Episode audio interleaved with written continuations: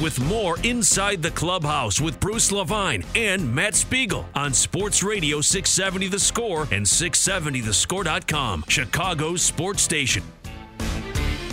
30 extra minutes of baseball conversation on your Saturday. Hope your holidays are going very, very well. I'm Matt Spiegel. He is Bruce Levine. And our next guest joins us right now on the Al Piemonte Ford hotline. Al Piemonte Ford is in Melrose Park. The great Hall of Fame writer and friend of mine, Matt, for the last 35 years, the great Bill Madden joining us on Inside the Clubhouse to discuss many things, including his fine new book on Tom Seaver, A Terrific Life. Bill, uh, happy holidays. Thanks for taking some time out today. Same to you guys. Good to be here. Thanks, Bill. Hey, Bill, um, when you when you got the idea of talking to Tom, and we know that Tom passed away this year from uh, Alzheimer's in a uh, in a very tough way to go uh, for sure. Um, how much uh, did you were you able to rely on Tom for uh, substance to use uh, in your book? Well, the book is probably a compilation of a, uh, a more than 30 year friendship I had with him, including many exclusive interviews with him through the years. Um, and then uh, I had a I had this relationship with him that really all started in 1983 when uh, the Mets left him unprotected in uh, what you remember was the free agent compensation draft, mm-hmm. uh, in which teams that had lost free agents uh, were able to pick out a replacement player, so to speak, out of this pool of unprotected players by the other. Uh, I think it was 24 clubs at the time. Anyway, um, I was working for the Daily News then, and uh, I got a call from a friend of mine who worked in the commissioner's office, and he told me that um, uh, he asked me if I was going to be writing anything on the draft coming up the next day or so, and I said, I don't know, I don't think so because it's not really a Yankee or a Mets story because they didn't lose any free agents. And he said to me, Well, Bill, I I hate to tell you this, but it's going to be a very big Mets story. I said, Why did you say that? And he said, Well, um, I'm sitting here in the commissioner's office and uh, I'm looking at these lists, and um, the Mets left Seaver unprotected. And I said, "You got to be kidding me!" And he said, "No." He says, um, and he says, "Not only that, but I called the we called the White Sox this morning, and they're going to take him uh, when the draft is coming up in, in two days because they couldn't believe he was left unprotected." So I'm armed with this story, and I had to call Frank Cashen, the general manager of the Mets, to get a confirmation on it, which he did very reluctantly. And uh, you got to remember, Bruce, this was back in 1983, long before the internet, long before cell phones, long before Twitter, and all these other things. Uh, and you could sit on a story and, um, as we did for, for eight hours before we put it in the paper at, at the mm. last edition. But anyway, I felt I had an obligation to Seaver. I didn't really know him that well at the time because I had covered the Yankees, and of course he was with the Mets.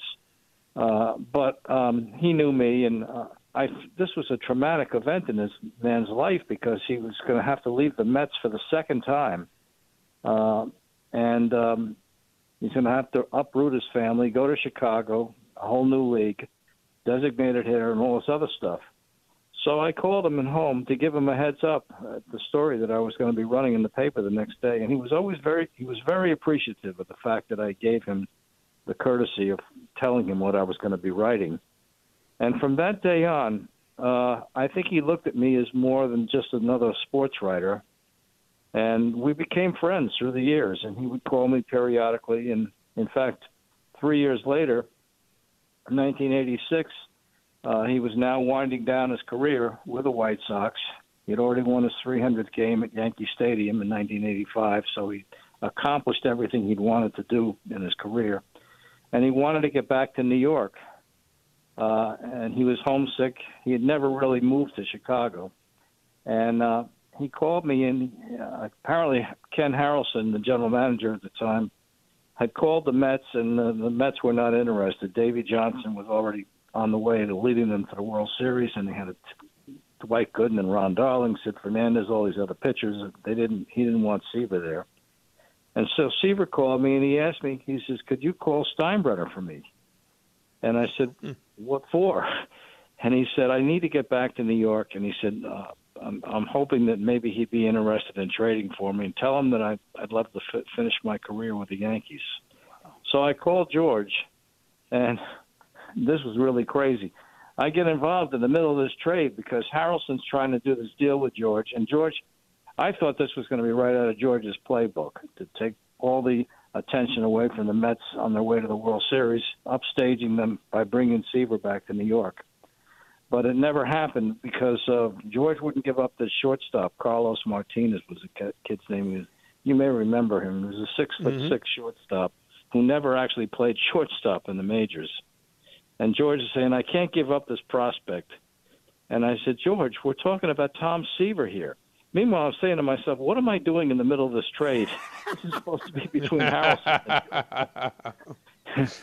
so amazing. anyway, the deal never happened. Harrelson calls me the next day and he says George won't give up Martinez, so I, I got to have him in this deal. So I'm going to trade him to the Red Sox, and so that's what happened. But anyway, through the years after that, um, we were we remained friends, and then I had a mutual interest in wine with him, and he informed me, he told me that this was what he was going to do for the rest of his life. He was going to he was done with broadcasting, and he was going to go out to Calistoga. He bought himself a whole bunch of acreage on the top of Diamond Mountain and built his own wine uh, vineyard out there and became an award-winning winemaker. And I was kind of like there with him during that. I made a couple of trips out to the vineyard, both times knowing that I was going to be in for a wine tutorial for the entire day, hmm. which is the way he was. And um, so then in 2015, I got a call from a friend of mine who used to be the editor in chief of the Daily News, who had formed his own production company. And he called me and he said, Look, uh, I'd love to do a documentary on Seaver, and in particular, your relationship with him. Do you think he'd be interested? And I said, Well, I don't know. I'll call him. Well, I was pleasantly surprised that he, Tom said, Sure, come on out here and, and bring your bring your crew and whatever. But you have to remember, this by this time I knew that he was having issues with his memory and with uh, everything that had happened to him after he contracted Lyme disease for the second time, and he hadn't treated it. And this is what happened. And he went like seven or eight years having periodic memory issues and equilibrium issues and he was terrified that he thought he might have had a stroke or hmm. or he was was even getting Alzheimer's disease, and he wouldn't go to the doctor. When he finally did, the doctors told him, uh, "The good news is you don't have Alzheimer's, but the bad news is you uh, you your Lyme disease has come back and it's starting to affect your brain. It's gotten into your brain and everything else like this, and uh, he said we can we can arrest it." But we we're never going to be able to get back the memory that you've lost, and it's going to get progressively worse. This was in this was in 2015, and um, so he was still okay by then, but he was getting, but it was starting to deteriorate. We, anyway, we went out in 2016, and he was really great, and uh, we got some great footage with him and Nancy, his wife, and his family and his friends out there, and then. Uh, we went back again in 2017, and I could not believe the dramatic decline in his memory. He couldn't remember anything about his career in 2017, the 300th win. He couldn't remember much about that. And so, um, um, about, I guess it was, that was in July. And then the following March, the family put out the statement that he was suffering from dementia. And it was at that point in time that my friends all told me, Billy, you got to do the book now. I had always been reluctant to do it because I knew an autobiography was going to be problematic with him because of his memory issues.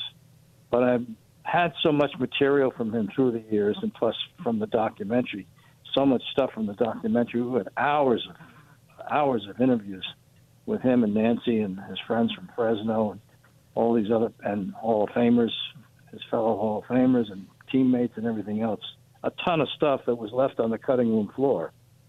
So the material for the book was in place, and um, I was still a little reluctant because he he was at a point now where he wouldn't even know if I was doing the book. And I, I said, you know, I don't know if I should go behind his back. I, I hmm. feel funny about this. And they all said, look, if you don't do the book, someone else is going to do it, and you're going to kick yourself because you're the guy to do this book. You were his friend. You knew him better than anybody else. And so that's really how the book came about. Wow. So Tom Seaver, A Terrific Life, is the book by the Hall of Fame writer Bill Madden. And if that doesn't whet your appetite for it, I don't know what would. To, to cross over from a guy who covered someone to friend and then to know him uh, during his entire life and uh, the descent um, for what is such a brutal and, and, and mean disease and a, a tough time to be out there. And let our listeners know, Bill, what kind of brain Seaver was for pitching. Because obviously the drop and drive and the, the technical aspects of it are, are legendary. And so many people did follow and probably should still be following what he did, but also just – his, thought process and the genius kind of pitcher he was, in addition to the stuff. What uh, tell us about his mind for pitching, if you would. He really was. Uh, he was the smartest player I ever covered. I mean, he was a brilliant mind, a beautiful mind, so to speak. Uh, and um, he uh, he he had he had a way about everything he did. He put his whole mind into as far as he had a plan for everything and uh, he learned early on that he he needed to do he needed to have more than just a, a 96 mile an hour fastball to be an effective pitcher in the big leagues. And um, uh, there's a great story in the book, which uh, actually is a White Sox story. Um, when he was with uh, Cincinnati, he took a kid named Tom Hume, who wound up being the Reds closer. Uh, he was a young kid at the time, and Seaver took him under his wing and um, uh, took him out to the uh, took him out to the theater and took him to plays and uh, museums and things like this. Uh, and uh, Seaver, you may know this. Uh, he'd be you'd see him in front of his locker before games, and he'd be instead of reading Field and Stream or or whatever like some of the other players, he'd be sitting there doing the New York Times crossword puzzle in ink but anyway, Hume, Hume, Hume was the one that told me. He said, you know, the thing about Tom, he says, that always amazed me is every batter, every batter, he was always pitching two pitches ahead. And um, I thought about that, and I said, you know, that makes a lot of sense because um, the uh, story I got from La Russa was there was a situation where um, La Russa, first of all, I should I should point out that La Russa told me that Seaver was the only pitcher he ever let make his own decision about coming out of a game. Mm-hmm. Uh, and that goes back to his very first start with the White Sox, which I can tell you about later. But anyway, this particular game, Seaver's he's he's uh, it's late in the game. There's a runner on third base. It's a one-run game. Uh, there's two outs, and a left-handed hitter is coming up. La Russa's got a left-hander warming up in the bullpen. Seaver's, you know, he's 38 years old now, 39 years old, or whatever, and he's you could see he was tiring. La Russa starts coming out to the mound, and, and Seaver waves him off. He says, "Don't worry, I got this guy." Hmm.